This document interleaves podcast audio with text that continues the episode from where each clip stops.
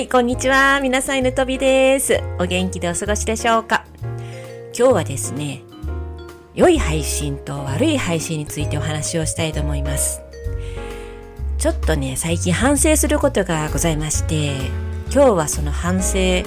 する点においては、私の配信内容がね、ちょっとごちゃついてきた反省点と、えーあともう一つは、まあ自分のために自分が応援したいもののために作った自分の成長につながる配信の話をしたいと思います。さて良い配信と悪い配信、えーね、今の時代たくさんの配信があるんですけども私もその配信者の一人ではあるんですけど、えー先日からねやってます瞑想入門で反省した点。これがあの私のポッドキャストでやってるチャンネル2チャンネルあってそれを2つともに流したこと。これが一つの反省ですね。でそれが全く的を得てないものに流してしまったこと。これですね。でまずこの話からしていきたいと思います。これは何なのかといえば瞑想入門という話は、まあ、あの私のチャンネルの中で書道瞑想というチャンネルで流すのであればよかったんですけどももう一つのね脱サラ書道ライフという最近名前変えたんですけどこのチャンネルの方にも一緒に流してたんですよ。で3回目か昨日で3回目を収録してそれも配信してふとね気がついたんですよね。あれ？これおかしくないか？と思って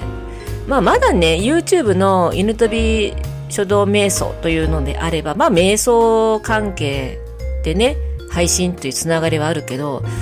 よくよく考えてみるとこの脱サラ書道ライフで瞑想の話してたらこれリスナーさんちょっとおかしなことになるんじゃないかと私は思ってですね冷静になれたんですよそこで。ようやく。3回も放送して。でまああの先ほど消したんですけどその書道ライフの方はね書道瞑想の方は残したままで。でここちょっと話しとかないとなと自分のためにもね残しておこうと思って。これあのあの私みたいに間違う人は配信者の中はいらっしゃらないのかもしれないんですけどもまあねこんなたくさんのいろんなプラットフォームで配信をしていると何が何だかが一瞬ごちゃごちゃつく時があるんですよね。で、えーよくその配信内容を考えてないと特にポッドキャストの場合はこの2つに分けてる理由があるんですよ私の中ではね。脱サラ書道ライフという名前になるまでは漢字の心というチャンネル名でしてでその漢字の心からビジネス書道というのに変えたんですよね。で最終的に今脱サラ書道ライフに落ち着いてるわけなんですよ。でビジネス書道の時にこの今の書道瞑想というチャンネルも立ち上げたんですけどもここねポッドキャストを始めて4ヶ月間ぐらいで投稿した数が80エピソードある中で私はずっと配信内容を瞑想してたんですよね。あの迷い走るの瞑想ですね。でざっくりとした配信内容で書道の楽しさを伝えたいということから始まってポッドキャスト始めたんですけどもなんだかねやってる途中で私がやりたい配信内容が変わってきたんですよ。で結果的に今残っている2つの、えー脱サラ書道は脱サラしてまでやりたいオンラインビジネスがあるというここをね結構熱くなってきたんでこのオンラインビジネスの話をしていきたいっていうことになったのとで2つ目はですねま書道の楽しさもしっかりですけど書道瞑想の素晴らしさをもっと世の中に広めてでね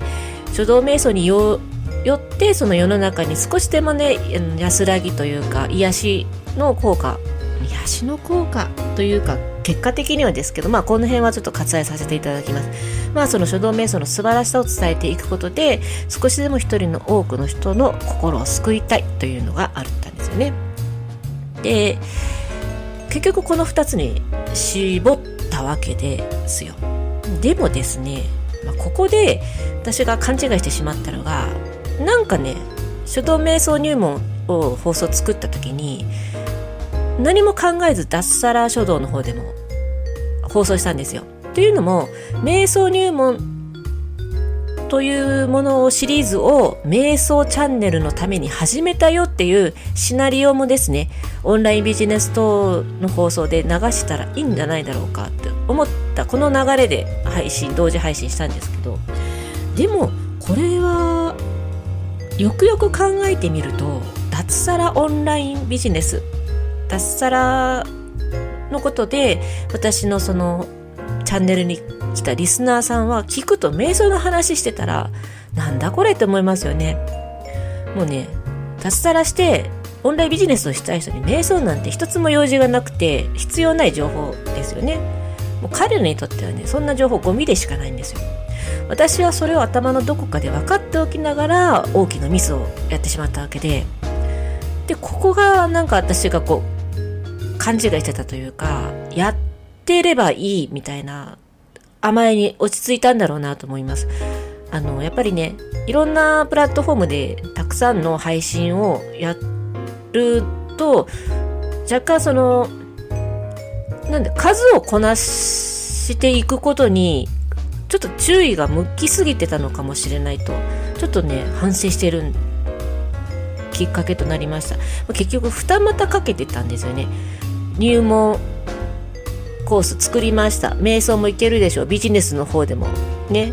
そういう行動してるってことっていけるでしょうって、ちょっと甘かったなというふうに。なんじゃこりゃですよ。私がもう肌と気がついて、えー、思ってたから、まあ本当初めて来られた方には大変失礼なことしたなと思ってすぐに消しました。でまあねこんなんやってるアピールになっちゃいけないなと思って深く反省しているわけでそんな中でもあの私また懲りずに CM 作ったんですよ。あのイラストレーターゆっちゃんの CM として小高さん声優さん。ねこのまた3タッグで CM を作りましてでこれもですねこれに関してはあの私ははっきり言って自分のためじゃなく あのクリエイターさんこんな素晴らしいクリエイターさんがいるんだよっていう、まあ、応援の意味も込めて作ったんですよね正直あの CM が犬飛び書道教室の受講生を増やすことだけを狙ってやってるわけではないんですよ。まあ、犬飛び書道教室っていうものがあるっていうのと、まあ、いろんなとこからアピールして仲間を作っていって仕事をやるっていうそういうあの多くのねクリエイターさんの応援も込めていろいろ作ってみてでこれが例えばね誰にも響かなくても私は全然満足なんですよね。こんな行動やったよってただの自己満足なんですよ。でこれは誰一人にも響かなくても自分の成長には響いてるわけでここはいい行動だと私は自負してるんですけどでも先ほどの瞑想入門のダブル配信これは誰も響かないし自分にも響かないんですよ。同じものをただ量産で置いてるだけだから何の成長もないですよ。ねむしろマイナスですよ。ここに気がつかないといけなかったなと。もう最悪自分のために自分の成長の糧になってればね自分の好きなものを発信してもいいと思うんですけどもただただその作業量産だけの作業というものに取りつかれたようにやっててもただの時間のロスだな。ねリスナーさんの思考をかき乱すだけだったなと深く反省しております、えー、結局は、まあ、最終的にね考えるのはこれは誰のためにやってるのか何のためになるのかって答えが出るものであればどんどん配信していいと思うんですよね。でまた最終的に私があの配信の時に気を使うのが誰も傷つけないかっていうことはみんながハッピーになれるようなね配信を心がけたいと常日頃は思っております。はいそういうわけで犬飛び反省会になってしまいました。今後もねこういったあのちょっと軸がぶれてしまう時もあるかもしれないんですけどもそういう時はねあの今日の放送を自分で聞いて反省してまた軸をね取り戻していきたいと思います。すいません。また熱くなって漢字の説明忘れてました。今日の漢字は的です、えー、目的の敵ですねでこれは漢字の成り立ち太陽が光っている形で明らかにすることとさじて物を救い出す形一部分を取り出して明らかにすること目立たせることで的とか目当ての意味になってます。最後まで聞いていただきありがとうございました。あ CM 見てくださいね。犬飛びでした。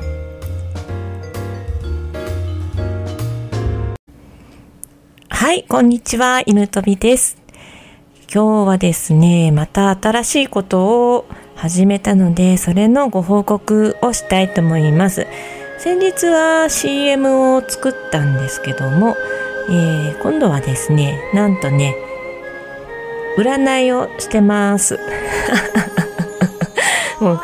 何が何だかですよね。私確かの書道家だったんですけどなんかね今ねツイッターでね占いやってます。いやあのいろんな展開がありましてまあふとまたこれも思いついたことなんですけども、まあ、今は、えーまあ、定期的にというかほぼほぼ毎日、うん、書いた漢字に関する、まあ、ショート動画上げたりとかしてるんですけどまあこれのまあ兄弟みたいな感じであの日本の神様をね占いで毎日出していこうかなと思ったんですよね。まあ、ちょっと頭がどうかしたのかなって思われても仕方ないかもしれないんですけど、まあ、実はですねこれ私前からやってたまあうん占い？タロット占いに近いのかな？あのちょっとうん数年前辛いことが時期がありましてまあちょっとねストレスとか心身ともに、まあ、随分追い込まれた時があるんですけどその時に書道でやったって話は何度かしたんですけどね。その時にもうほんと辛い時にあのやってたことなんですけどね。まああの少しでも状況をいい方向に変えたいのとあの自分がね悪い方に考えがいかないというか悪い流れに飲み込まれないようにこれ以上と思ってちょっとあの今まで信じたり信仰とか熱くはなかったんですけどもああいう神社仏閣とかねあの辺りをちょっと信じていたんですよ。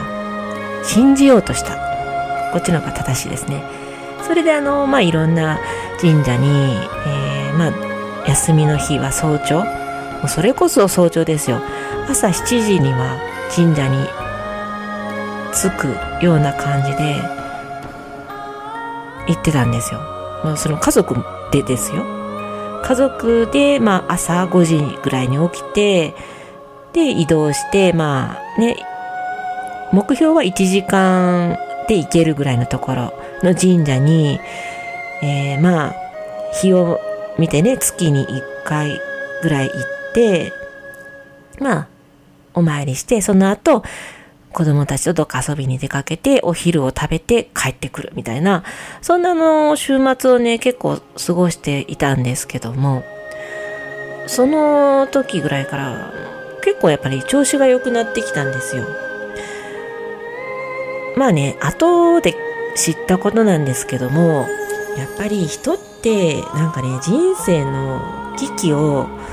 乗り越えようとしたりする時はどうしてもこういうちょっとあのスピリチュアル的なものを信仰する傾向があるんですよね。よくあの戦地とかに行ってもお祈りしてる人とか多いじゃないですか。でよくある話で捕虜になった人もずっと信仰を忘れなかった人が生き残ったとかねやっぱりここは強い力があって、まあ、あの何かを信じる自分の存在を超えた人間の存在を超えた、まあ、異形の念みたいなものですね。大自然だったり神とか。そういう異形の念を信じるという力は私たちのこの逆境にとても力となってくれるわけでその時にあの見つけたもので神様カードってあるんですよ。日本の神様カードっていうのがあってこれあの知ってる方いるんじゃないかな。ちょっと私の知り合いの占い師さんが使ってたのであなんか面白そうと思って私も買ってやってたんですよね。その時はもう毎日ね毎朝神様カード引いてああ今日はこんな感じで頑張ろうみたいな感じのを今ツイッターでしていこうかなと思ってますやっぱり日本ってうん、800万の神様たちがね祀られている豊かな国と言われているんですけども日本はあの、ね、海に囲まれて自然も多いですしなんかそういうこの国自体にねこの山とか川とかこの自然全体にその神様が宿ると信じられている国でもありますよね。またあの物にも神様が宿る。つくも神様とかね。そういういろんな神様がいてそこも楽しいなと思ったんですよ。ね七福神とかなんかその一人一人のキャラクターがあってうん、なんかすごく面白いなというのからこう惹かれてね。まあその神社に行ってお参りの仕方とかそんなのにどんどんちょっとハマっててであのその辛い時期を乗り越えられたんですよね。その畏敬の念を信じるということで。それであの何かきっかけになればなと思って朝私が毎朝してたことをやってるんですけど。じゃあこれをねどうやって私以外の人にもこうその日に占ったって気持ちになるんだろうと思って考えた時に毎朝やってたけど私の場合は。それをあの朝同じ時間にして見に来てたんだとしたらなんかそのちょっとねその方自体の引きがというかそのその神様との距離がねなんかこう当たり前のようになるというか、うん、なんか偶然見る見てその神様に出会う方がもっとなんかこうちょっとインパクトが強いのかなと思って、まあ、ランダムにね、まあ、その24時間以内に1回は占いは出すけどランダムにやってみよう。でたまたまその時に見たらちょっと面白いかなと思ったんですよ。まああの普通だったらね 占いは朝してその一日モチベーション上げることに使うかもしれないんですけどこの日本の神様カードとかタロットもそうなのかな？タロットはしたことないんでわからないんですけど、まあ、ちょっと内容がそのそんなラッキーカラーとかねそういう占いじゃなくてまあそのものの考え方とかそうですね今大事にするものとか今ねちょっと生活が乱れてるんじゃない？とかいう助言をくれるんですよね。もうちょっと面白いかなと思ってやってます。でこれはそのじゃあ今から神様動画じゃない占い動画作ろうと思った時に私が神様カードを引いたもの実際に引いてあ出たなーって今日はこの神様出たなーっていうのをその神様の絵をこれねあの後でツイッター見てほしいなと思うんですけど私が出してる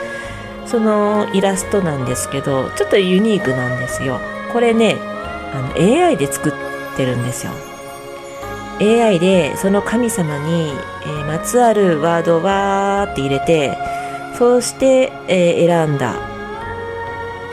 AI アートやってます。これも新しくて面白いんじゃないかなと思ってですね。なんか考えいろいろしてます。でまあ実際にまあねその日本の神様カードにえー、書いてあるというか載ってるその内容をねちょっと要約して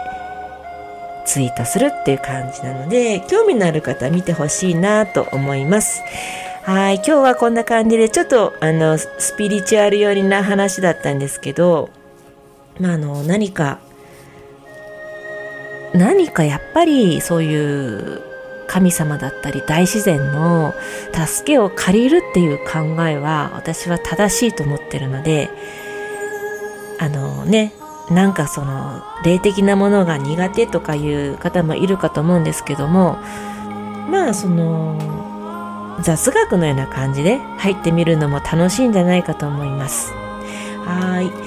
えー、じゃあ今日はせっかくなんでもう最後にあの私の作った2だ第2弾の CM を流して終わりたいと思います。じゃあ皆様最後まで聞いていただきありがとうございました。失礼します。今回のプレゼンターは？よろしくお願いします。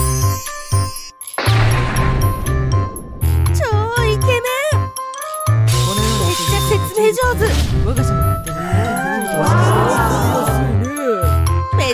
話上手。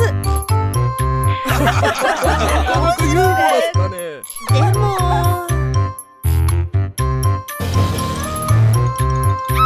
字が下手。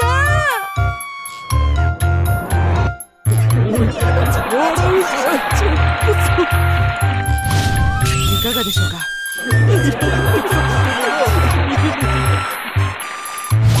ビジネスマンは字が汚いだけでマイナスです。一生ものの美文字を手に入れませんか？